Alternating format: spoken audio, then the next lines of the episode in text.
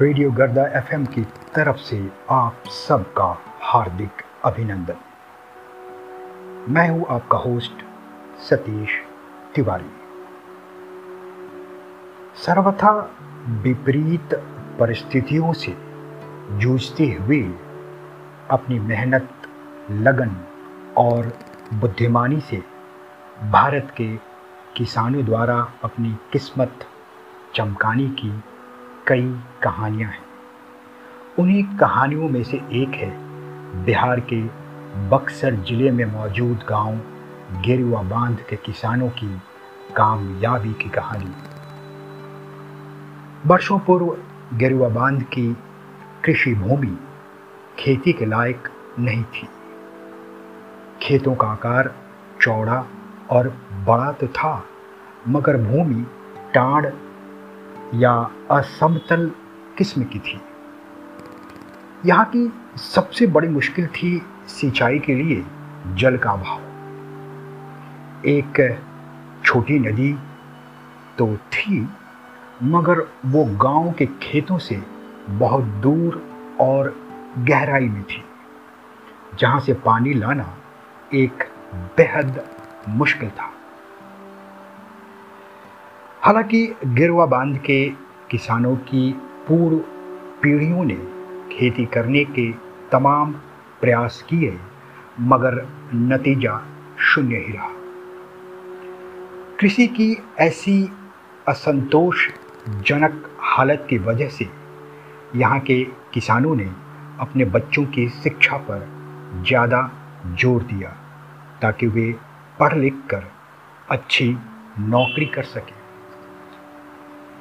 शहरों में अच्छी नौकरी ही इस गाँव की आमदनी का प्रमुख ज़रिया था। ऊँची शिक्षा प्राप्त कर जब इन किसानों की युवा पीढ़ी दूसरे राज्यों में नौकरी के लिए गई तो वहाँ की आधुनिक कृषि तकनीक ने उन्हें बहुत प्रभावित किया।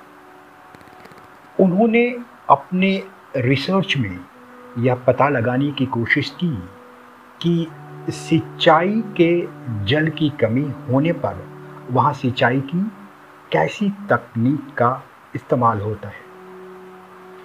कृषि की आधुनिक मशीनों के माध्यम से कैसे खेती सरल और सहज हो जाती है और कम मेहनत और लागत से कृषि उत्पादन को कैसे बढ़ाकर दुगना लाभ कमाया जा सकता है।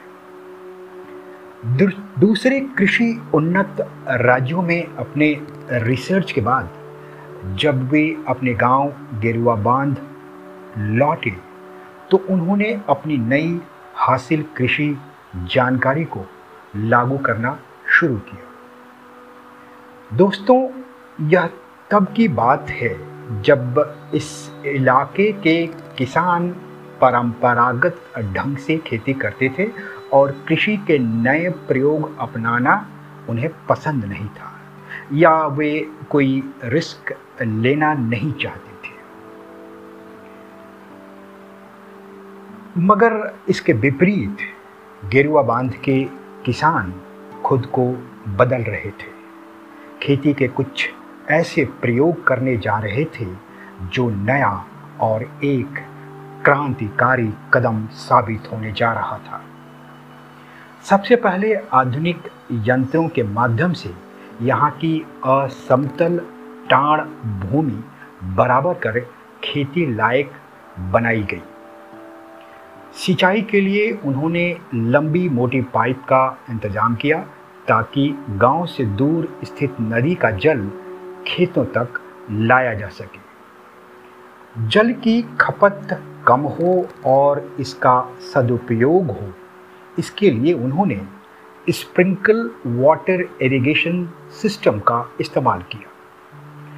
चुनाचे इस सिस्टम को देख आसपास के किसान हैरत में पड़ गए थे कि पता नहीं कैसी सिंचाई व्यवस्था है जो पानी के फुहारों से चलती है और जल बर्बाद भी नहीं होता। जहन में रहे कि सिंचाई की यह तक, इस तकनीक का इस्तेमाल इस पूरे क्षेत्र में पहली बार हो रहा था। गिरुआ बाँध के किसान सिर्फ़ यही नहीं रुके। उन्होंने गेहूँ फ़सल की कटाई के लिए हार्वेस्टर मशीन का इस्तेमाल किया। वो भी पहला कदम था। हार्वेस्टर मशीन इस पूरे क्षेत्र के लिए एक अजीब कौतूहल की मशीन थी। कहते हैं कि जब इस इलाके में पहली बार हार्वेस्टर मशीन आई तो उसे देखने के लिए हज़ारों की भीड़ जुट गई। लोग यह समझ नहीं पा रहे थे कि पहाड़ जैसी विशाल मशीन से गेहूँ की फ़सल कैसे कटेगी। आज जिस गाँव बड़े किसान के पास अपनी हार्वेस्टर मशीन है जिसका कमर्शियल इस्तेमाल भी होता है। क्योंकि हार्वेस्टर से कटाई के लिए एक्सपर्ट अनुभव भी होने चाहिए। गिरुआ बाँध के किसानों ने पहली बार सब्जियों और मौसमी फलों की खेती के लिए पाली हाउस बनवाया, जो बिल्कुल आधुनिक था और हरी सब्जियों के उत्पादन में भी एक मिसाल कायम कर गया। हालाँकि सफलता की इतनी कहानियाँ गढ़ने के बावजूद भी गिरुआ बाँध के किसानों की मुश्किलें कम नहीं हुई। कभी कानून, व्यवस्था के चरमराती हालात, कभी नील गायों का उत्पात, कभी सरकारी सहयोग का अभाव तो कभी आसपास के प्रतिद्वंदी किसानों की जलन भावना। कुछ वर्ष पूर्व एक डॉक्यूमेंट्री फ़िल्म के निर्माण के दौरान जब मैं गेरुआ बाँध गाँव गया था तो इस गाँव की आत्मनिर्भरता ने भी मुझे बहुत प्रभावित किया था।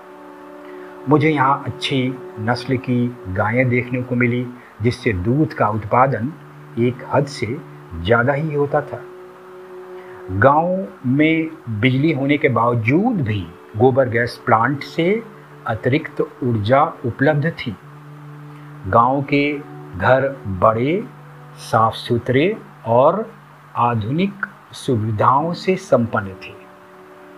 गिरुआ बाँध के किसानों की तकनीकी उन्नति में एक अग्रणी नाम रहा है राम अवतार पांडे का। राम अवतार पांडे जी ने गिरुआ बाँध की खेती को एक ऊँचे मुकाम तक पहुँचाया। फिर उनकी दूसरी पीढ़ी के एक किसान श्री कमलेश पांडे ने इस मुकाम को एक नया विस्तार दिया जिसकी वजह से ये कई दफ़ा सम्मानित भी हुए हैं। श्री कमलेश पांडे पहले पंजाब के एक लैब में तकनीशियन की जॉब करते थे, लेकिन फिर उसे छोड़ खेती में उतर आए। आज ये इस क्षेत्र के किसानों को उन्नत खेती से संबंधित उचित सलाह देते हैं और बताते हैं कि विपरीत परिस्थितियों से संघर्ष कर जीती हुई बाजी एक मिसाल बन जाती है।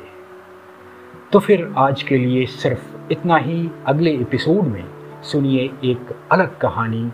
तब तक के लिए नमस्कार और मंगल कामनाएँ।